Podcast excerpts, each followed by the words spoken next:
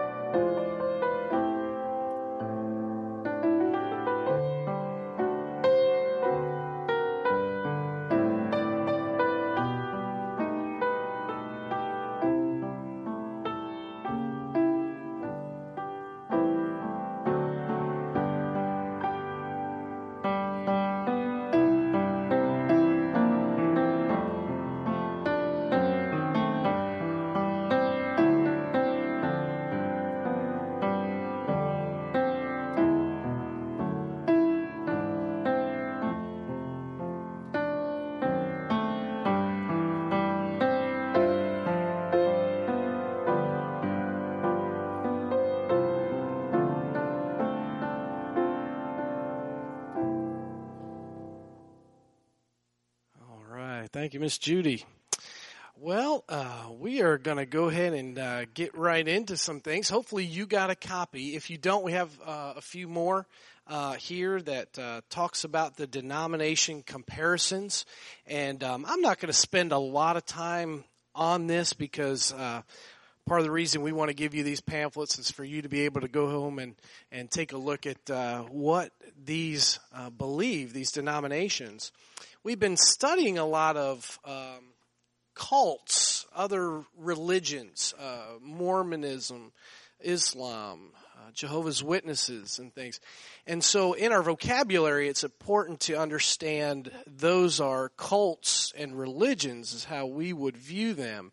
Uh, what we study tonight, we call denominations. Um, you'll see when you kind of spread this whole pamphlet out, um, at the very top header, you'll either see liturgical churches uh, way up at the very top in the white letters, or you'll see on the other side non-liturgical churches. And uh, some of you are familiar with the meaning of that. Um, liturgical churches um, are uh, more scripted, if you will. Um, we are an example of a non-liturgical church or denomination. Um, you know, sometimes we can read the scriptures together up on the uh, screens or things like that. But uh, you'll find that if you go to a, a Lutheran church or uh, Presbyterian church, sometimes uh, it's very scripted. You'll you'll read uh, from things that are printed, um, and so you'll read from the liturgy, um, and so that's what that definition means. So you'll see. Um, that on the liturgical side, you'll see Catholic Church, uh, Orthodox Lutheran, Anglican, Presbyterian, Methodist. Uh, those are the liturgical ch- denominations and churches. Um, you know, some interesting views. You know, uh, many of us um, have Catholic friends. Raise your hand if you have a Catholic friend or somebody you know that's Catholic. Yeah, um, that is a a very large part of what we would call Christians around the world. Um, it's a very global uh, denomination. Um, you know, I thought it was interesting that uh, you see at the very top when when it was founded and who it was founded by. Uh, they considered Peter as the first pope, uh, but Gregory the Great in 540 AD to 604, he was the key figure in the pope's office um, and getting that uh, advanced. And uh, at that time, the pope came to be viewed as ruling over the whole church. Um, so we see that after Peter, um, the Pope's office uh, came to be. Um, of course, you may know that with the uh, Lord's Supper, what we would call as the Lord's Supper, the body and the bread um, for a, a Catholic, uh, you can kind of see that down at the bottom where it says, "What about the sacraments?" Um, it's it's the blood, the, the bread and the wine are changed into Jesus' body and blood, and they call it transubstantiation. Um, so it's almost like you're eating the body and blood of, of Jesus. Um, that's their, the, the view that they have. It would probably go back to scripture in John chapter 6 where he said, unless you, you know, eat of my flesh and drink of my blood, um, then you would have no part, you know, and so that's that's probably the scripture there that they would go off of. Um, of course, we view that as a symbolic, um, you know, of what Jesus told us to do in remembering Him. Um, some other uh, other things. Um, it, infant baptism is a big thing that you might see on here um, across a lot of these de- denominational lines. Well, which one's right, Tim? Is it is it okay to baptize an infant, or or you know should it be by immersion? Well, you know, as the Baptist faith and message, and we as Baptists believe, uh, we believe that somebody becomes a believer in Jesus, um, and then they are baptized, um, symbolizing what Jesus has done for you, bringing you to life uh, in a raised to walk in a new way. Uh, we see that in Acts, uh, where Philip baptized uh, the Ethiopian eunuch. There, he he became a believer, and he said, "Well, is there any reason I shouldn't be baptized now?" And Philip said, "No, let's do that right now." And so we see scriptural evidence for.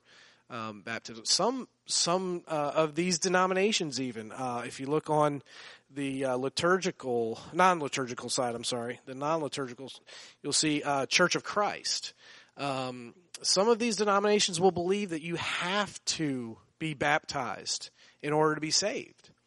And uh, so there's a simple scripture that seems to me that would thwart that, and um, you know you may know how how to come back at it, but um, the, you know the thief on the cross, you know Jesus said, Today you will be with me in paradise. Well, he didn't have time to get off the cross and be baptized and then, you know, uh, die. And, and so, um, you, you, know, Church of Christ may have an, a response to that, but that seems to me that you wouldn't then need that uh, baptism for salvation. Um, and so, you know, study these, learn these to see what it is of why you believe what you believe in, in, in attending and being a member of Kempsville Baptist Church.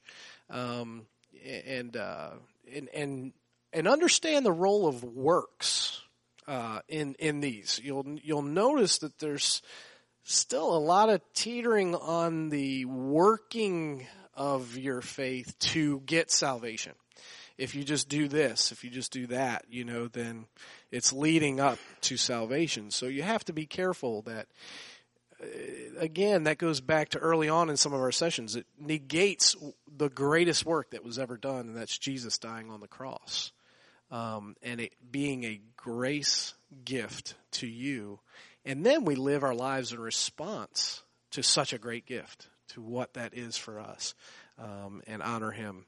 So, um, anyway, again, I don't want to spend a lot of time. I'll let you guys read um, what you know. The the beauty of this, I love the. Uh, there's a map on there. It says the family tree of denominations.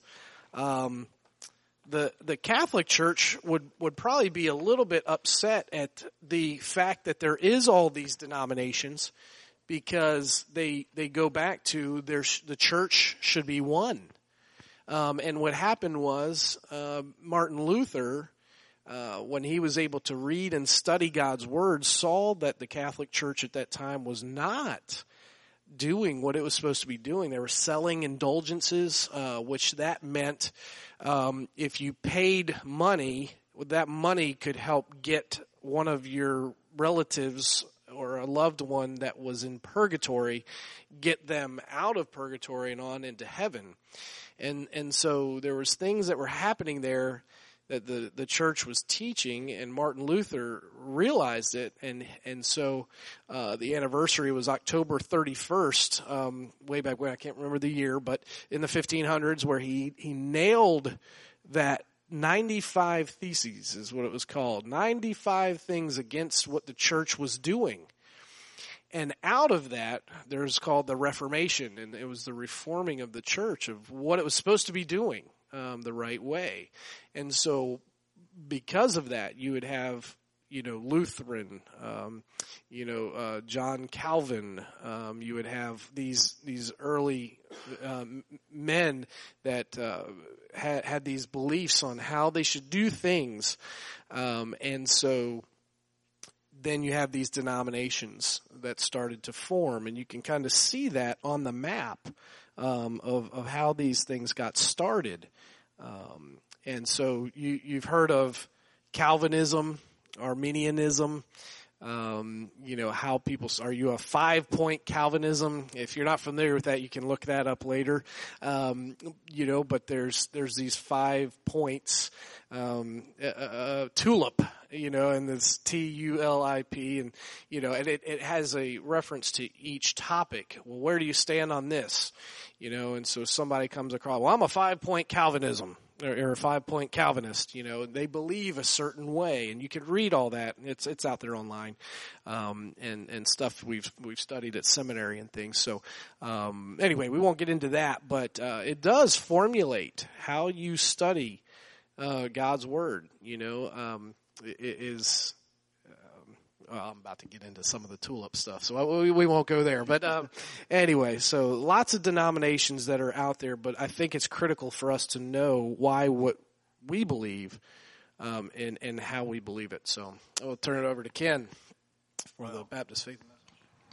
As you can see, that uh, over the course of history, there have been um, a lot of different religious views uh, that have arisen which is basically what uh, brought about our denominationalism. Uh, many different uh, uh, churches because uh, of, of, their beliefs, the way they interpreted Scripture, and so forth. So, um, our Southern Baptist Convention was um, organized back in 1845.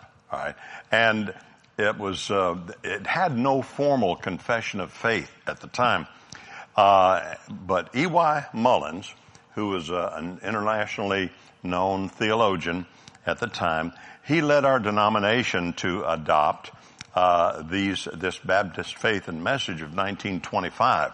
That was the original one. Um, now it was based upon the New Hampshire Confession of Faith, which had been uh, uh, formulated in 1833.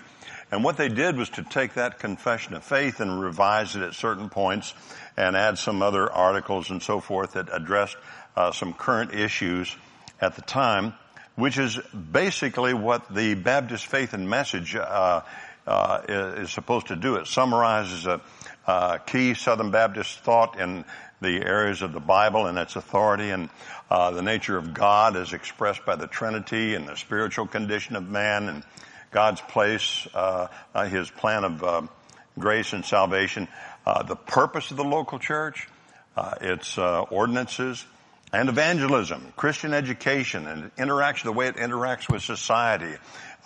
its religious liberty, very important, and of course the family. Um, and currently there are about 18, 18 articles, okay, in our Baptist Faith and Message. When the uh, original one was formulated back in 1925, it had almost 30 articles. Uh, very brief, very concise. Um, but it was um, uh, when they took this New Hampshire Confession of Faith, they um, they did this. What uh, came uh, arose um, the, the reason they did this was in answer to this prevalence of naturalism. It was a real issue in those times, uh, in the modern teaching and, and preaching in the churches of that day. And so, um, this, um, and then they, in 1963, they took this 1925 Baptist Faith and Message and, and revised it. Uh, they amended it again in 1998 and then again in 2000. Uh, now, in 1963, the first updated uh, one uh, was under the chairmanship of um, Herschel Hobbs. I know how many of y'all heard know about Herschel Hobbs. All right, you read, I'm sure, many of his commentaries. Um, and he was a well-known theologian, pastor, and um, in uh, the year 2000, um, the Baptist Faith and Message was revised once again under the chairmanship uh, of uh, uh, Adrian Rogers, a well-known pastor and author at that time. Well, the major revisions of the 2000 Baptist Faith and Message incorporated uh, not just theological uh, concerns, uh, but also and changes, but also some sociological changes. Because as you know, it was during that time between 63 and the year 2000 that our culture began to change drastically. And uh, we uh, found ourselves in a position of having to answer these uh, issues that were arising uh, to, for one thing, uh, to eliminate confusion among the churches about exactly what Baptist stood for, but also as a witness, as a testimony to others uh, in our country, in our in our world, as to who Baptists are. All right, so. Um, as I said, it, it includes 18 topics which are, uh, excuse me, basically are position statements uh, of the Southern Baptist Convention, and each article or position is followed by uh, scripture which uh, we use to uh, support our position. And I assume everybody has gotten a copy of one. Anybody that did not get a copy of this, uh, little booklet here, Cecil back there in the back. Okay. Uh, and okay, Marie and, and uh, Matt, they need one as well. We can give them this one here. Uh, we have some more. There's one on the seat right there. Um, take uh, take your uh, some time later on and uh, review this. it's very it's brief, just a small pamphlet. but as I say, the 18 topics in there um, are supported by Scripture and a brief commentary on each one. Now, when the 2000 revision came out, was approved, it faced a lot of criticism uh, because of the changes, uh, and um, some of these changes were um, pretty well received. Uh, there were a lot of affirmations by uh, Baptist theologians, and uh, some of those uh, had to do with the fact that there was a controversy over the use of the term inerrancy. You may have remembered that. We Baptists like to stand, uh, especially the more conservative ones like to stand on this, the issue of inerrancy of the scripture. But we agreed for the sake of unity that we could um, leave that term out because in the very first article it states the fact that the scripture is inspired of God and is without any mixture of error. Okay, and so therefore, uh, in uh, the, the, the context really uh, indicates that it is uh, inerrant, uh, but uh, that term seemed to be a red flag for, for so many folks. Um, at any rate, uh, they eliminated some of the um, uh, restrictive views on eschatology, such as dispensationalism, and uh, they also um, uh, included statements concerning soul competency and the priesthood of the believer, and reaffirmed many of the um, um, historical Baptist, most historical Baptist convictions. there were some editorial changes also, uh, such as the use of gender inclusive language in some areas, okay, that were considered improvements in the, uh, the form of the statement. So, uh, nothing that had anything to do with the proper interpretation of scripture. Alright, so, the criticisms of the 2000 uh, Baptist Faith and Message um, had to do with um, the, the, statement, the, the fact that uh, uh, Baptists are, are, are, said to um, have the liberty to interpret Scripture uh, with the um, illumination of the Holy Spirit according to each one's own conscience. Um, this made a lot a little uneasy, okay, but the the key being there under the influence and, and uh, of the Holy Spirit. Now, and of course, one tenet that we all agree that we must do is that every interpretation of scripture must be supported by scripture. All right. So that's uh, extremely important. Not only that, but in both the 98 and the 2000 revisions, um, there were some very controversial uh, things that uh, were included that um, basically in three respects. One was uh, male priority in marriage and in ministry. All right. The, uh, uh, then there was the uh, exegetical standard uh, that was uh, established in that, and also the issue of homosexuality. With respect to the gender-based roles, uh, in for the first time in the convention's history, there were provisions that were added to define male headship. Okay, gender roles in both ministry and in marriage uh, with respect to ministry, the Baptist Faith and Message now explicitly defines the pastoral office as the exclusive domain of men. So therefore prohibiting uh, female pastors. Uh, Article 6 of the Baptist Faith and Message states that while both men, men and uh, women are gifted for service in the church, the office of pastor is limited to men uh, as uh, qualified by the scriptures. Now, it, it, it's not stated in the 2000 Baptist Faith and Message, uh, but some churches also apply this interpretation to uh, the office of deacon uh, because it's considered a pastoral office in the church, and uh, they will not ordain women or allow them to serve as deacons. Uh, then, with respect to that's it with ministry there. With respect to marriage, the husband and wife are equal worth before God. Uh, we all agree with that, understand that, because both are created in the image of God. Uh, but God has assigned in His creation roles for each, uh, neither one being um, uh, um, inferior to the other. Both are equally important. But God has assigned the role. The husband is to uh, uh, love his wife as Christ loved the church. Uh, he has the God-given responsibility to provide for, to protect, to lead his family. But the and the wife then is also supposed to graciously uh, submit herself uh, to the uh, in servant leadership to her husband, even as the church willingly submits to the headship of Christ. And so, she, of course, being made in the image of God, all right, uh, as her husband is, and so therefore equal to him, has the God-given responsibility to respect her husband and to serve as his helper in managing the household and nurturing, you know, the next generation.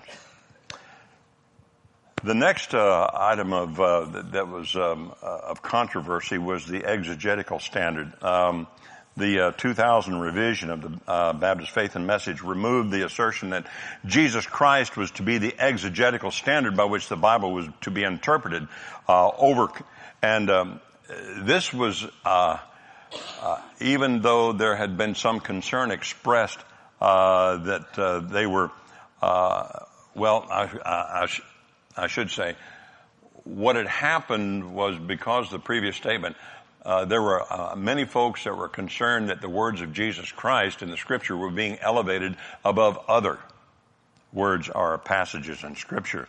And so, uh, if you read the statement on the scripture, you'll find that it says there in quotes from uh, Timothy, all scripture, okay, is inspired of God.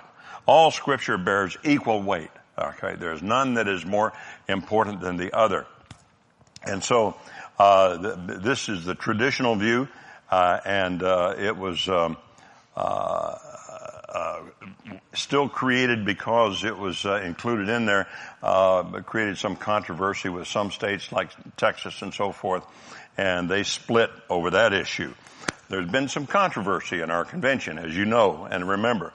Article 1 of the scripture, you know, tells us that the Bible was written by men divinely inspired and is God's revelation of himself to man. So it being the perfect treasure of divine instruction, it has God for its author, salvation for its end, and truth without any mixture of error for its matter. And so therefore all scripture is equally true and trustworthy. Finally, there was the issue of homosexuality.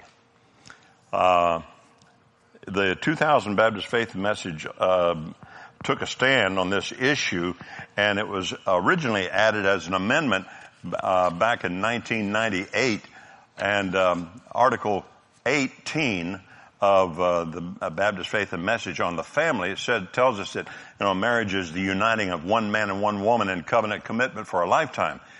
And so it's God's unique gift to reveal the union between Christ and His church and to provide for the man and woman in marriage the framework for intimate companionship, the channel of sexual expression according to biblical standards, and the means for procreation of the human race.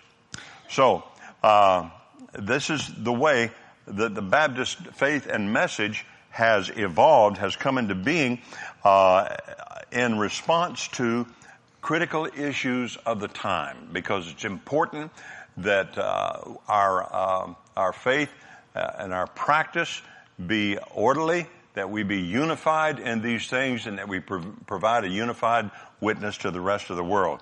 Um, we don't um, worship creeds. We don't. Uh, uh, in fact, we uh, avoid them. and every congregation in the Baptist uh, Southern Baptist Convention is autonomous. Okay, it is not uh, um, mandatory that every congregation adopt the Baptist faith and message. Some congregations adopt parts of it and so forth. Some congregations uh, uh establish or write their own confessions of faith. Uh, but um, in spite of that fact, of this, uh, the freedom that the churches have, our um, uh, faculties at the uh, SBC-owned seminaries and our missionaries who serve uh, apply to serve through the different SBC mission uh, agencies, they must affirm their practices, their doctrines, and their preaching that they are consistent with the Baptist faith and message. And so there we have uh, the rationale and I think the basis for uh, our uh, setting forth a standard of faith and practice in our convention. Thanks, Ken. Um, so yeah, take these home, um, study up on those, and there'll be a test next week. And um, I'm just kidding, um, but uh, it's been a fun series that we've been going through, seeing why we believe what we believe, and and and no fear, engage other folks. God will give us the words to say, um, and uh, and share what you believe and why you believe it. So uh, I wish we had time to do some questions and answers and things like that, but we're going to get right on into our mission trip report service. If you would turn your attention to the video screens, we'll show a short video.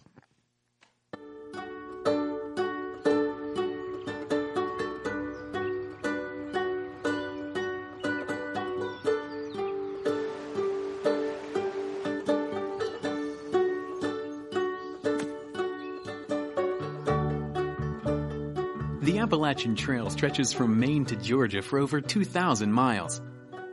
Following the ridgeline of the Appalachian Mountains, the majority of the trail is pure wilderness. Over 4 million people embark on the journey each year, sometimes taking as long as six months to complete.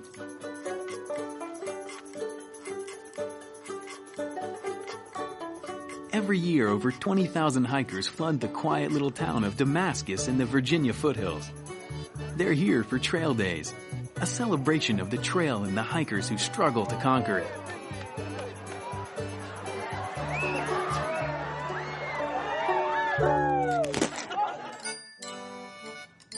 First Baptist Church Damascus has a ministry that started as a simple cookout, but now is a highlight of the festival. And Linda Austin leads the team of volunteers for their Appalachian Trail Hiker Ministry.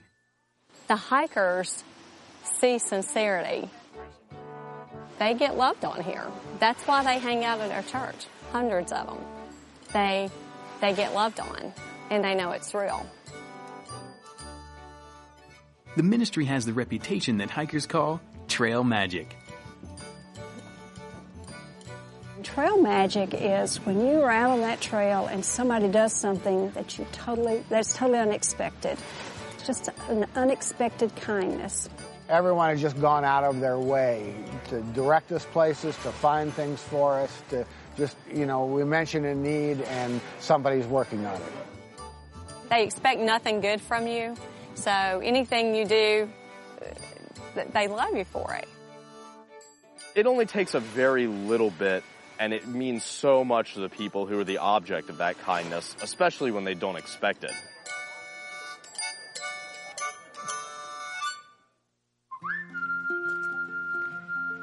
This ministry takes trail magic to a new level. We heard there was food being cooked for the hungry hikers and there were hot dogs and chili out here with chips and oatmeal cream pies. You know, that by itself was amazing. But then after that, they did a home cooked meal inside the church. We do three waves of 100 hikers, um, and there'll be fried chicken, barbecue, high country bowl, bunch of vegetables, salad bar, desserts, bread. They will die for food, okay? They will risk their lives for fried chicken. This is a wonderful church doing this for us. Yay, thank you.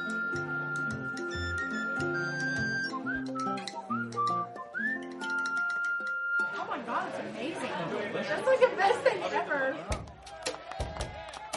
A few years ago, um, one of the hikers suggested that we have an eating contest. First year, we just did hot dogs, and then it turned into hot dogs and sheet cakes. But they can't use utensils or their hands to eat the cake, so it's really nasty, and they love it. It's absolute insanity. I've always wondered why.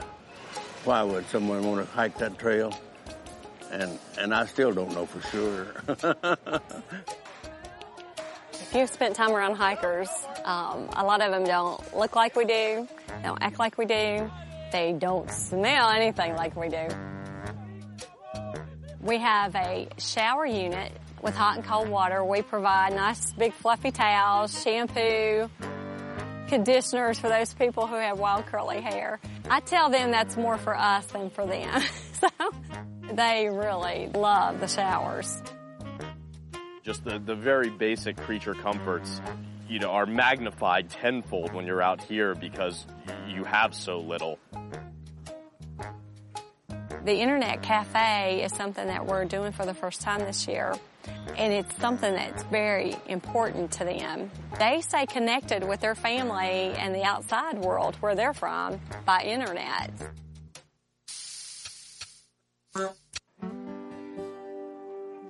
Trail Days is a time that we can kind of show God's love to the hikers. And obviously we're not practicing the things we normally practice at home. Uh, what we're doing is just taking care of the needs of the hikers as they come in. We have a mobile medical unit from Alabama that comes up. Doctors that come, nurses, um, technicians, and they do blood work for the hikers.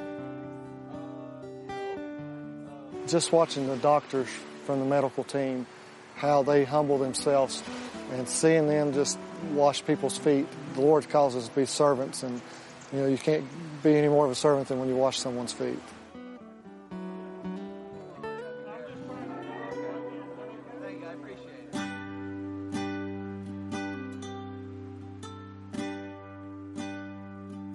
Of hikers worship the creation rather than the creator. They don't know why they're out here. A lot of them don't know why they're on the trail.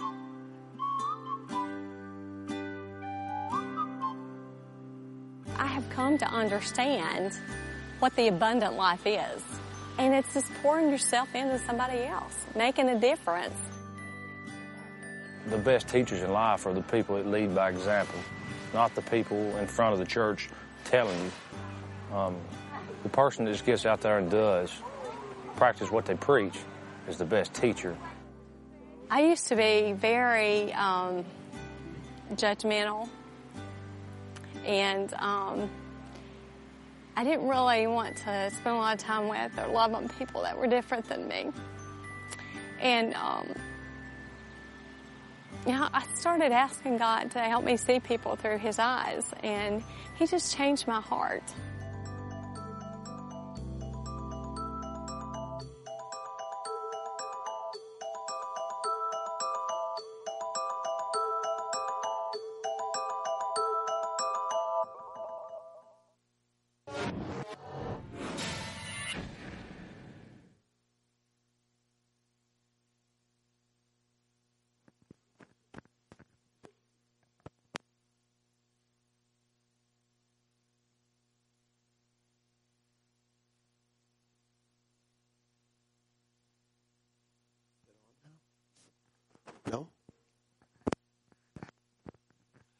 Long you been on the trail?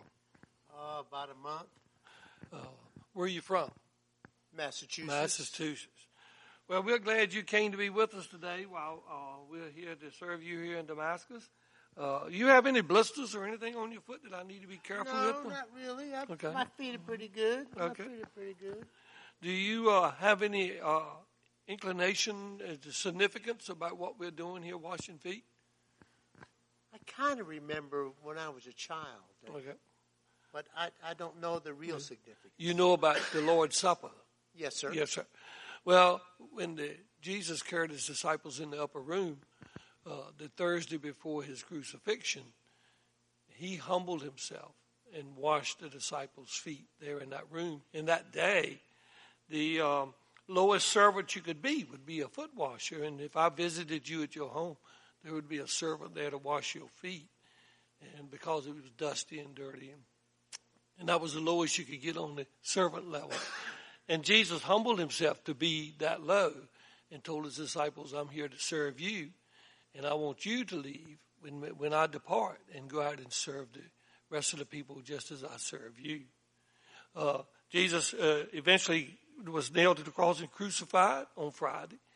Uh, he was buried and he rose again. And uh, for that, our salvation is assured through the forgiveness of sin on the cross. And he- his ascension gave us eternal life when we accept him as our Lord and Savior. Uh, I don't know whether you ever did that as a child in church or not. I, I don't remember. Okay. I don't remember. Well, it's something I want you to think about. Uh, you, uh, you, you uh, like me, as a sinner, do things wrong, and through the cross, Christ forgives us for that sin. And uh, when we accept Him as Savior, when we die, we are assured of eternal life. Do you have a church home in Massachusetts where you live? No, sir, I do not. Well, let me encourage you that when you get back home from the trail, that you take and uh, find you a, a, a Christ-centered church who preaches the Word, and you uh, get involved and study the Word, and you'll see the relationship between you and Christ will develop, and the Holy Spirit will fill you if you would allow it to happen. Appreciate you coming by. Is the, over here is the medical team, and they'll give you some more services uh, if you need their attention. And- I appreciate everything you guys do for us. well, we're glad. We love doing it. And thank you for coming. I have a gift here for you. It's a foot, as you can see, and it's uh, foot washing. Appalachian Trail, Jesus Loves Me is written on it. And what you'd like for you to do is write your trail name on that and keep that as a souvenir to remind you of Damascus and the foot washing that we uh, gave you while you were here. I thank you, sir. Amen. Thank you so Very much, for coming. All right.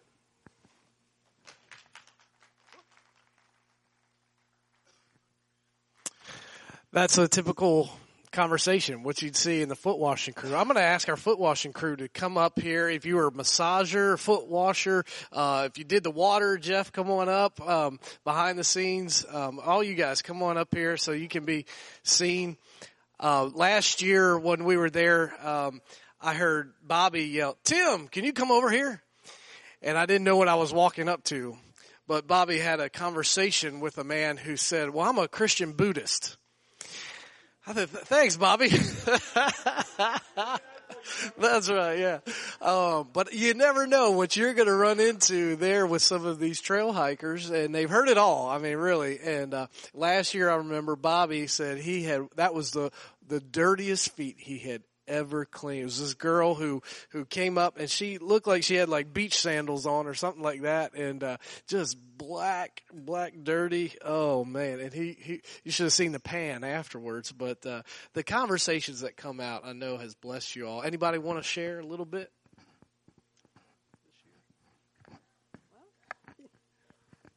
Well, after the man's washing, I don't like a microphone.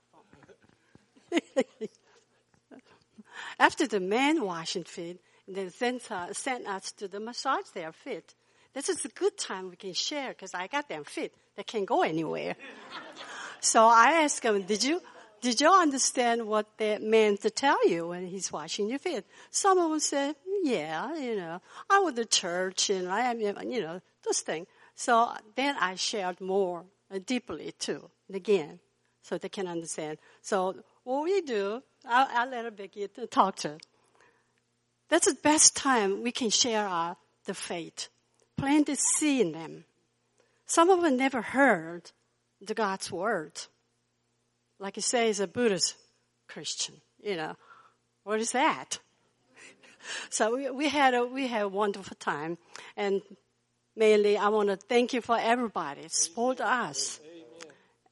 The, Yes, well, uh, we we appreciate it. Your support, the cookies, our homemade cookies. Many of them, crochet team. I don't know if they're here or not. So appreciate it. Yes, so every little things. When God is in it, work out everything well. So a little bit has helped a lot us as we travels the miles, miles away. Thank you again. The one person or one thing I remembered the most that was important was um, how gracious everybody was to us. They appreciated everything. Um, we couldn't tell them enough things or or talk to them enough or just listening to them. They they really enjoyed us being there. We really liked that.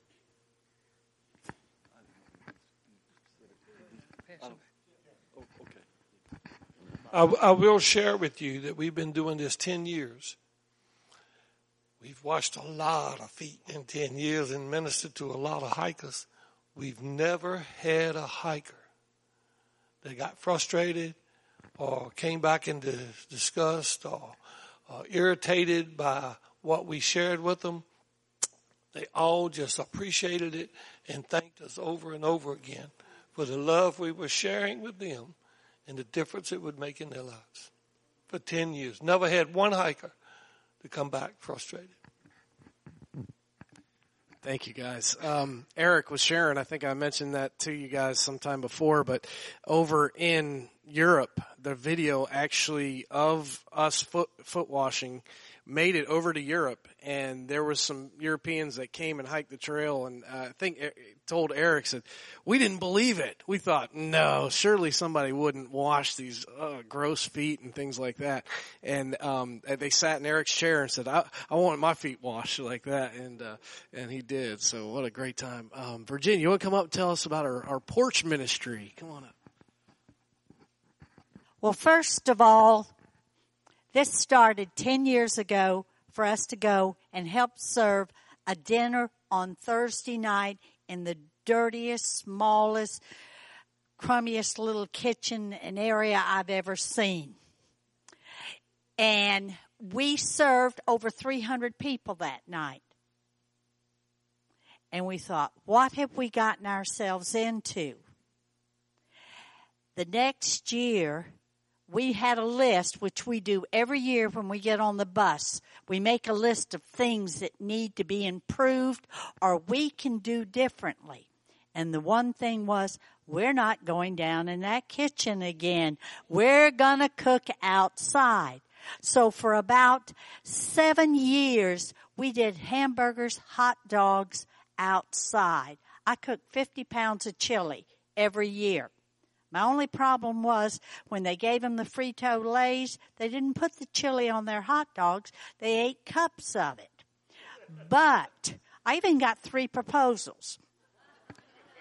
But in the time being, we saw other needs.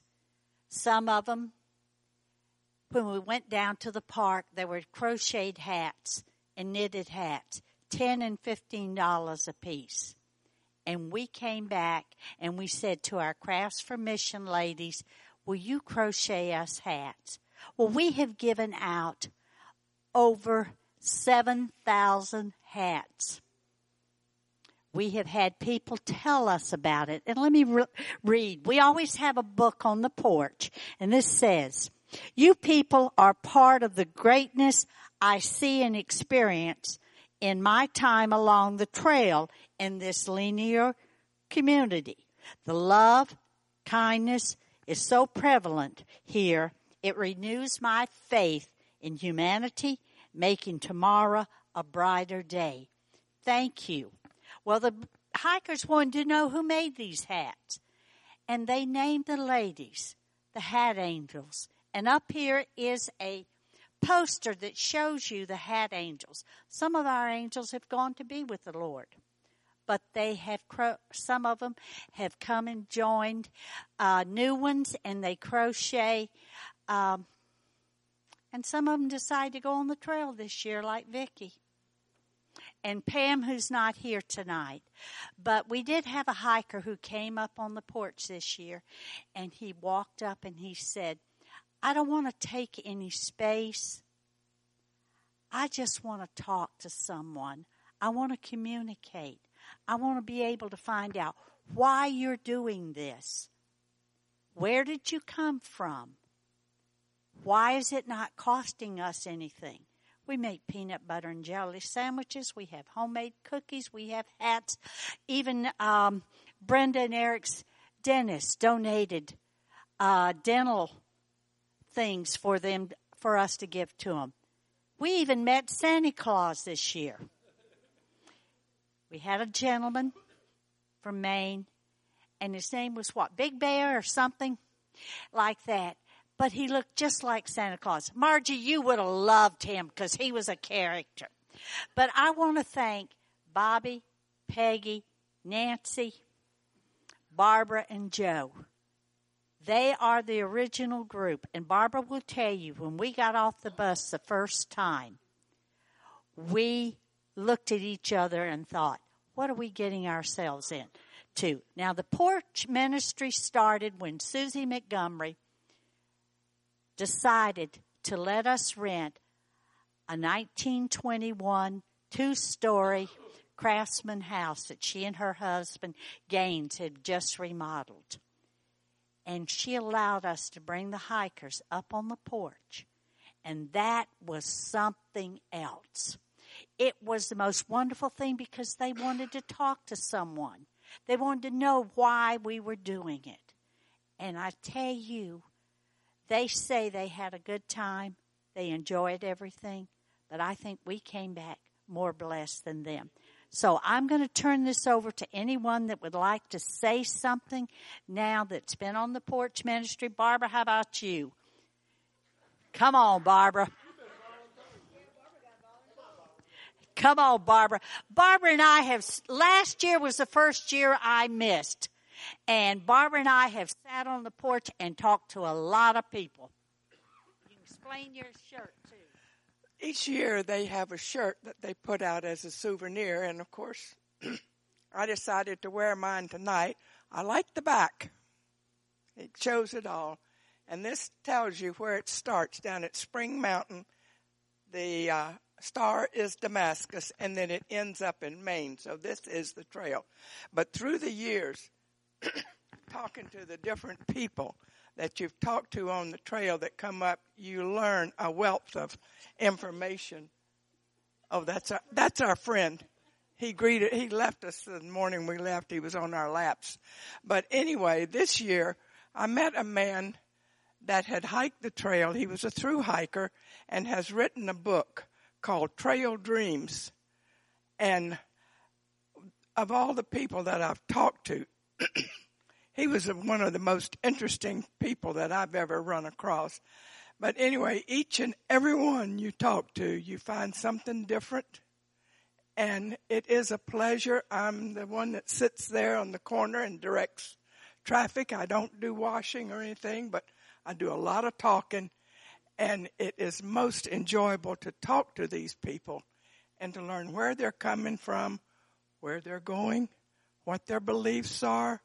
We don't push them, but we show them the Lord's love by our actions and our what we're doing. Thank you. Are we on time? Okay, you'll see behind me maps. We love to let the hikers know that we care who they are and where they're from. As you see, they'll mark it.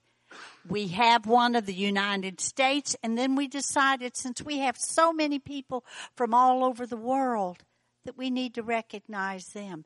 And you wouldn't believe the hikers that come from India, Japan, Hawaii, Sweden, Israel. We had a young Israel boy who came and he had just finished his college uh, in Israel because and he was a little older and he said well i had to do my two years in the military.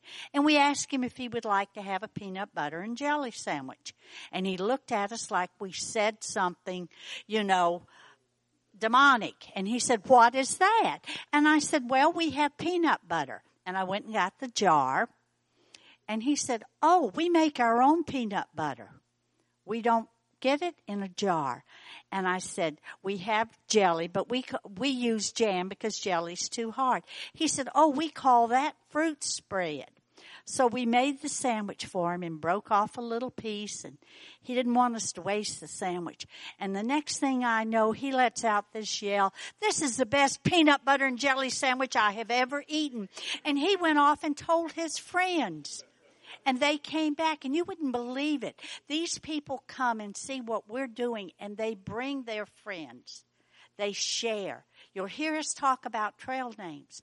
A lot of people don't give out information because they're with strangers. They don't tell them where they're, uh, what kind of work they do or whatever. So they pick up a trail name. My trail name is Hugs. I don't know why. I mean, you Nobody knows why I'm named Hugs, you know. I mean, everything I own has hugs on it, you know. But I'll tell you, I get hugged. I had a young hiker, I think he came to Margie or Barbara, and said, I have a little tiny stuffed animal, about three inches tall, called Stitch. From the Lilo and Stitch cartoon, he said, I'd like to have a hat for that guy.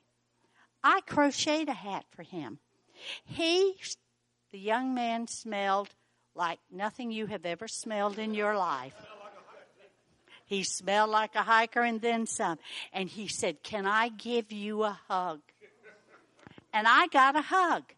But you know, once I had that hug, I was so happy. Then I had a young man who sat on the porch with us and told us how he found a little kitten that someone had tied a rock or something to and tried to drown it. And he pulled the little kitten out of the water and washed him off and put him inside his shirt. Well, I didn't know about that, and he's sitting there talking to me, and there's something moving in his shirt. And he pulls this little kitten out, and he said, This is my buddy. I can trust him. Now, if you ever see any of our hats there is a wonderful scripture on it. It tells about the ladies who crocheted the hat, that you put the little card in your pocket next to your heart. If you get lonely, you pull it out and know that someone is praying for you. It also has a church uh, email on it and everything. And every one of our hats has one of these. This last year, these were made specially and designed by J- Bill Jones and myself. And so these are, are just wonderful. Eric, you want to read what it says? It's it, this is uh, every let's see, every time you wear this hat, give thanks to God above, because this hat was made for you, with hams filled with God's love. Blessed be the name of the Lord. This is my hug to you, your hat angel. And on the other side, this is a hat was made in love by the ladies in the Crafts for Missions Hat Angel, God's Deliver Ambassador, Kempsville Baptist Mission Team. Kemps, and then the address in the website. and we receive postcards, um, letters from all over the world from hikers who let us know how far they go. And again, as Nancy said, we couldn't do any of this without you. Because when we first started, we did it for four and a half years with no budget. Nothing whatsoever. You guys provided all our needs along with the Lord.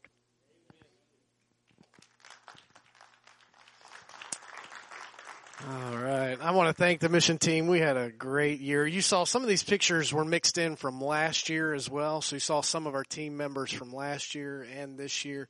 Um, and so it's been quite, quite a journey. We had a great time this year. It's a special, encourage you guys to think about going. Uh, we, the Dancing Bear is the bed and breakfast that we stay at. Uh, we had a few extra rooms that we could have had people go with us. If, uh, if this is something that you want to do, certainly just tell us and, and, uh, we start planning and, and uh, going starting in the fall with uh, the the lunches that we serve at. Right? Yeah, that's it. That's it. So, um, so my my trail name is Papa Zit, um, and so um, kind of fitting, and um, so it just kind of kind of came out, and um, you know that that was what my students always called me. But anyway, so. Yeah. I told you you guys could, but Matt, you guys never did. You guys were, it was always Mr. Zittle or Pastor Tim or something like that, and it was kind of respectful. And, uh, so, but anyway, yeah, that's, uh, I, I appreciate you guys so much. We had a good time and, and, uh, we're, we're gonna, um, end with a little serenade that, um, Eric got when he was washing feet. Do you see the video, Wanda? It's a short little video, probably about six or seven seconds, really.